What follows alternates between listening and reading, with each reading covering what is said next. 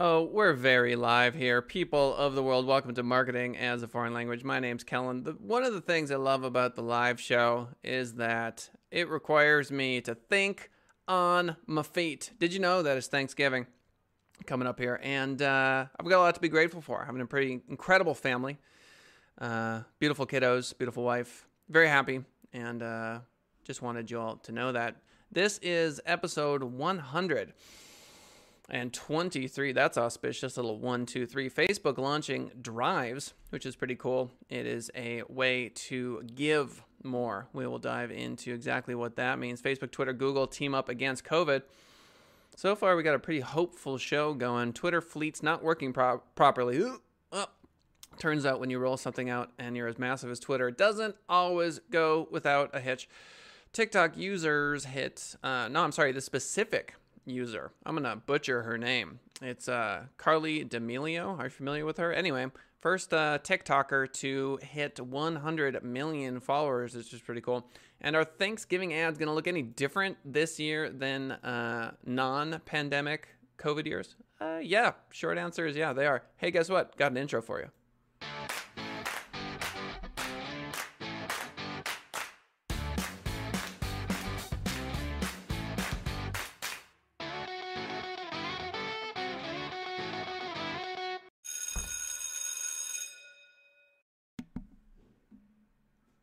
If you have some tea and you want to drink some tea with me, by all means, this is green tea.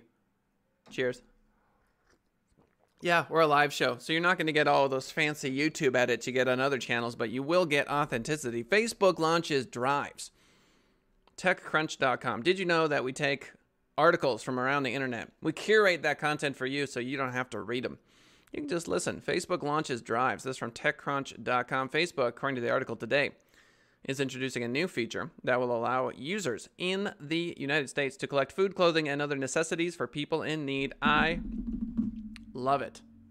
The feature called Drives is being made available through Facebook's existing Community Help Hub. So if you want to figure out where Facebook Drives is, you can obviously Google it, but you can also check out Community Help Hub, which is the place where Facebook centralizes requests and offers for help within a local community. So again, TechCrunch.com writes, the Community Help Hub was first launched in 2017 as a way for Facebook users to centralize their resources in the wake of a crisis, like a man-made, accidental, or natural disaster, ranging from weather events to terrorist attacks and more. In 2020, however, the feature has been put to broader use as a part of Facebook's COVID-19 efforts, which even saw a version of Community Help feature scaled globally. Here's a question for you. Do you believe in karma? Do you think that if you were to theoretically go to this drives and donate, do you think that it comes back to you in some way, shape, or form, either through the release of dopamine and serotonin as you physically give, as you feel better personally,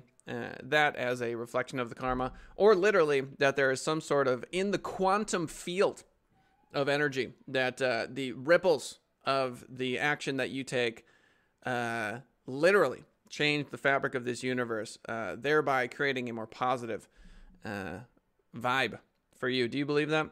Leave a comment. Back to the article now. With the economic crisis created by the coronavirus pandemic in the United States, millions are out of work, and 12 million may lose their unemployment benefits in December when CARES Act provisions lapse. Food insecurity and an inability to pay bills, including rent and mortgage payments, as well as manage other household expenses, is going to impact millions. I think we've been living in some sort of weird bubble.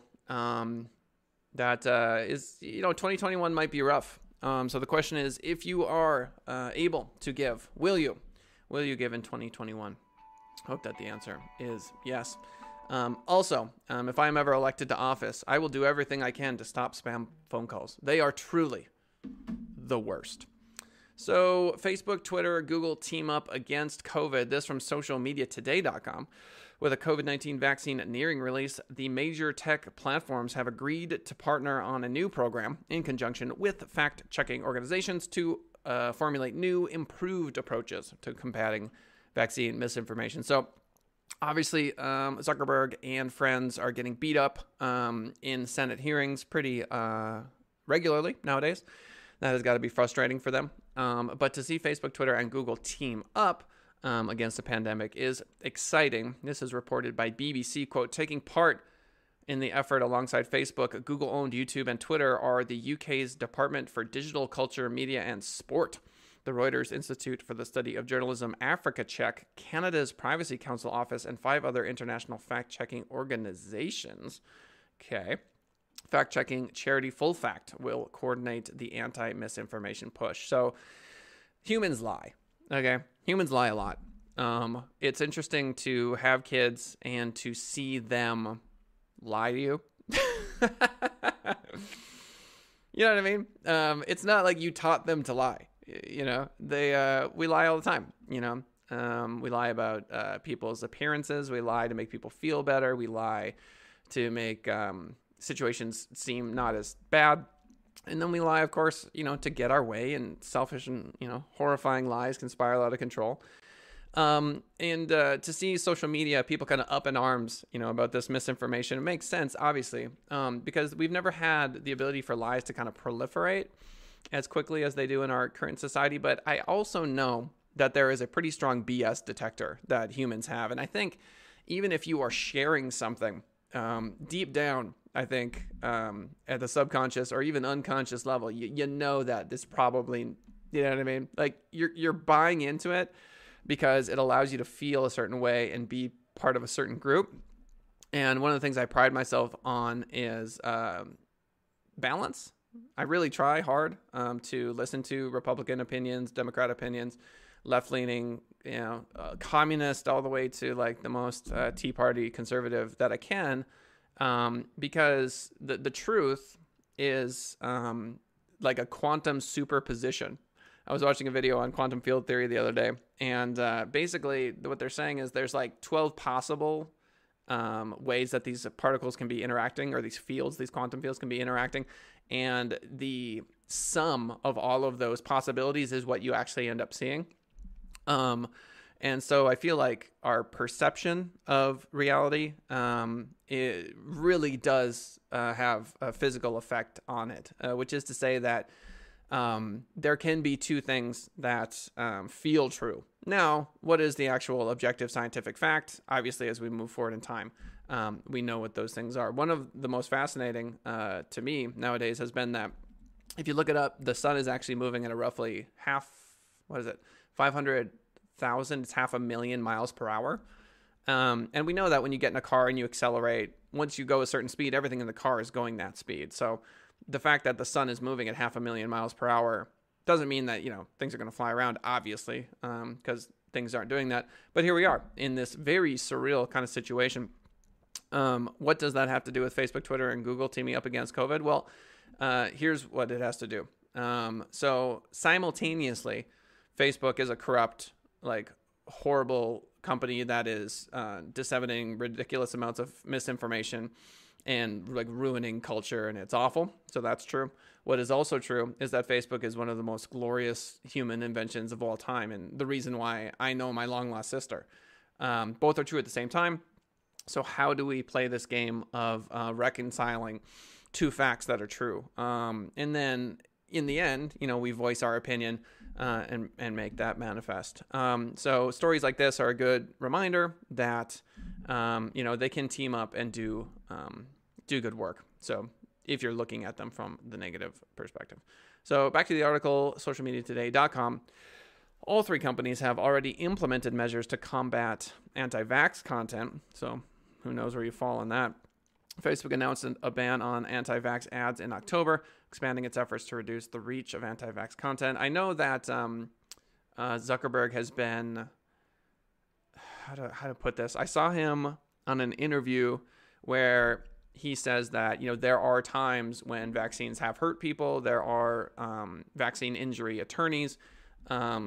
They may be 99.9% effective and have, you know, negligible side effects, but there are some people that suffer and get hurt by them, in the same way that, you know, there's a certain percentage of the population that can't eat peanuts. You know what I mean? Like most of the time they're fine until they're not.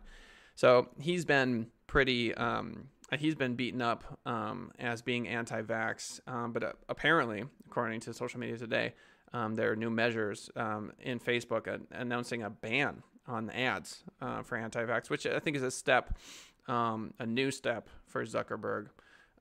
Health experts say that these measures don't go far enough. Last July, months before the COVID-19 outbreak, a group of more than 60 public health leaders from around the world issued a public plea to the internet giants to monitor and label inaccurate and disproven claims about vaccines. Yeah, so the reason why this is back in the news, obviously, is that we have a pretty big hurdle to jump over in the next, what is it, 4 months, 3 months-ish.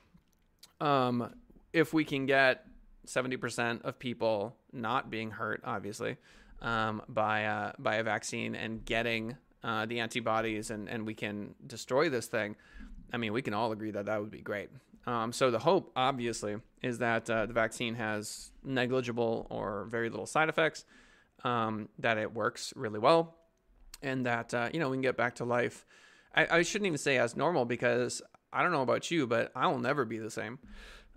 This will be the story that, you know, we tell our grandkids, that sort of stuff. And this year has been, for lack of a better word, a pretty good wake-up call on a lot of fronts, from social justice to how we view policing, to how we view social media, to how we view just the balance of what matters in life, right? So it turns out, we can just hole up in our homes, which is kind of a new technological, ability. We can, many of us obviously can work from home. That's been a big change for a lot of folks. It's been a big, big change. So I refuse to say, go back to normal, because I really don't think, that such a thing is even possible at this point. We live in a new era, the positives of which, obviously, I think are that, we're going to have a lot far fewer, cars on the road. I think fewer people are going to die in car accidents, which is pretty neat, to say the least, because we got a lot more people working from home. I think we're going to see a reduction in global greenhouse gas emissions, because, again, more people are working from home. I think one of the number one stressors of a lot of people is getting in the car and dealing with traffic, and that is just simply going to go away for a lot of people, again, because of the working from home. And I think that restaurants are going to see a lot more ordering out in the future, because people have gotten really used to it. We've got DoorDash and things like that that have pretty much changed the culture. So we live in a new era. Twitter fleets not working properly. TheVerge.com is where we're taking this one from. Twitter's new ephemeral tweets, known as fleets, are supposed to last for only 24 hours, but a bug is causing fleets to not totally disappear. Tell me that's not funny. That's funny. So as I've said before, every social media is the same thing. They're all the same thing. Facebook is Twitter, is Snapchat, is LinkedIn, is YouTube to a certain degree. I feel like the differences between these social media platforms is just becoming less and less and less and less. They're all using the same tactics. None of them really has a big leg up on technology, as far as I can tell. The reason Parler is so popular, the conservative social media website, is because it caters to conservatives, and Twitter caters to a certain audience, and Facebook, and they're all catering to their audience. And the fact that Twitter released this fleets and it not to work properly is just, I don't know, it's funny to me. So a bug is causing fleets to not totally disappear, remaining accessible well past their expiration dates. Ouch. First reported by TechCrunch, the bug allows fleets to be viewed and downloaded by other users, but without notifying the fleet's author. Oh, can you imagine being like, I don't know, it doesn't matter how old you are. Excuse me. And you put something up, assuming it's going to go away in 24 hours, even though everyone knows that you're not, you know, you can take a screenshot of it. It's like, obviously not going to disappear, but doing that and then it not going away. I mean, you could make an argument, let's say if something just disastrous that you posted and it ended up hurting you in some way, shape, or form. It was sensitive information that shouldn't have got sold. I mean, I could see someone suing Twitter over this. You know, you told me that it was going to go away in 24 hours and it didn't. And so here's my lawyer's number, blah, blah, blah. It's a big screw up. So, quote, we're aware of a bug accessible through a technical workaround where some fleet media URLs may be accessible after 24 hours. A Twitter spokesperson said in an email to The Verge, we are working on a fix that should be rolled out shortly. This is the nature of new technology, is it not? The takeaway message for you is that everything on the internet is permanent. Cheers. This show is permanent. Anything I say here will last forever. You know, if I run for political office later in life, yeah, they're going to take this clip and they're going to show it. They're going to take stuff out of context and they're going to show it. This is just the nature of the internet. TikTok users hit, TikTok user hits 100 million followers. That's a milestone. This from TheVerge.com. Carly D'Amelio. I have no idea who Carly D'Amelio is, but she's the first TikTok creator to hit 100 million followers. She's the first by some distance, too. Only two other creators have cracked 50 million on TikTok. That makes her more than twice as big as Will Smith, three times as big as The Rock, four times as big as Selena Gomez, and five times as big as Kylie Jenner and Ariana Grande, which is pretty incredible. It also means that she's reached 100 million subscribers in record time on YouTube. It took 14 years before any channel hit 100 million. She started posting in May of 2019, and boom, yeesh. So huge milestone for her in the app. Yeah, when we were talking about all this TikTok, will it get banned? Will it not get banned? It was easy to kind of talk about it theoretically and say, you know, maybe it goes away, maybe it doesn't. But to the users of TikTok, it's a huge deal. I mean, what an asset for her. It's her grandkids probably won't have to work. You know, she's making so much money on endorsements and stuff. Like, she's setting up her family for generations if they play their cards right. So this is not some small amount of money here. Creators frequently branch out onto other social networks. We get it. So there you go. So TikTok milestone. It seems like TikTok is going to be here to stay. 100 million. That's like a fourth of the population of the United States, between a third and a fourth. It's a big deal. So anyway, big milestone for TikTok. I don't know if I want that kind of fame. That seems pretty intense. Do you want that kind of fame? If you really think about it, and because how much content do you have to constantly be creating? How many people in your life are just begging you to make more content? How many people are like being super positive around you all the time because they want you to be in a good mood so you create better content and give them more money? I mean, that it's, I'm not saying it's better or worse. I'm just saying that it's, I don't know. For me personally, I don't know if that, for this point in my life, if that's something I necessarily want to do. However, I'm happy for her. Obviously, she wanted this. She manifested this. And it's a huge deal. So I don't know anything about her channel, but I do know that she broke that milestone. So our Thanksgiving ad's going to be weird this year. Are they going to be a little bit different? Yeah, they are. Poynter.org is where we're taking this article from. To the text, when local print subscribers get their Thanksgiving newspaper, it will be the biggest weekday edition of the year. But even in a generally disappointing year for advertising, a drastic shrinking of the traditionally bulky package of ads surrounding news copy and pre-printed inserts has publishers alarmed. Well, anyone with, you know, more than a few brain cells could have seen this one coming. Quote, the pandemic has taken a toll. Many newspaper advertisers and revenue is certainly down, including Black Friday sales events, says the CEO of America's newspapers, Dean Ridings. Retailers, this is a quote, are aware that a rush to sales on a single day would likely create super spreader events. Exactly. So Black Friday for 2020 will be a lot like the rest of this challenging year. Rather bleak. So yeah, in 2020, it doesn't make any sense to have a whole bunch of people in a room at the same time. When you try to have a sale that's like over a week or 2 weeks, you miss the fear of missing out, right? There's no FOMO. There's no, you better get there quick. And that's going to hurt. That's going to hurt for a lot of advertisers. So, I mean, the positive news, I would argue, is that the amount of mail, it seems, is decreasing, you know, like... I still get the yellow pages, which is infuriating to me. Please don't send me the yellow pages. In fact, don't send me anything paper for the rest of my life. You know, it's bad enough that we have to go through and clean our email box of all this nonsense that we don't want. Just stop it. When it comes to like Black Friday, obviously no huge events. It's 2020.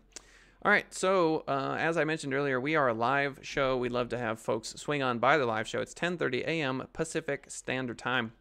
If you leave a comment during the live show, know that it will warm my heart. It makes me very happy. It also helps with the algorithm, helps promote the show, and helps us grow this particular well, show, for lack of a better word. Facebook launching drives. Good for them. I'm happy that Facebook is doing that. You could be cynical and say it's just a PR push, but in the end, you know, you just have to pick how you perceive these things. I choose to think that they're trying to do good work. Good for them. Facebook drives. Check it out. Facebook, Twitter, and Google team up against COVID and misinformation. We're going to be talking a lot about vaccines over the next few months, mainly the Pfizer and I forget the other company's vaccine for COVID, obviously. Here's to hoping that next summer is just the summer of celebration. That's the hope. Twitter fleets not working properly. Yeah, when you roll out a new feature across one of the largest social media platforms on the planet, you might have some issues. TikTok user hits 100 million followers. Congratulations to Carly D'Amelio for knocking that out. I wish her the best. And Thanksgiving ads. Are they going to be different this year? Yeah, you bet they are. So leave us a comment. Please do. It helps with the algorithm. Helps make me feel good. Email us at info@senditrising.com if you want to directly reach out and have any questions about internet marketing, SEO, social media, website development, any of that sort of stuff. Or if you just want to say, hey, it's info@senditrising.com. That's info@senditrising.com. And then, as I mentioned earlier, chat during the live show, 10:30 a.m. Pacific Standard Time, Monday through Friday.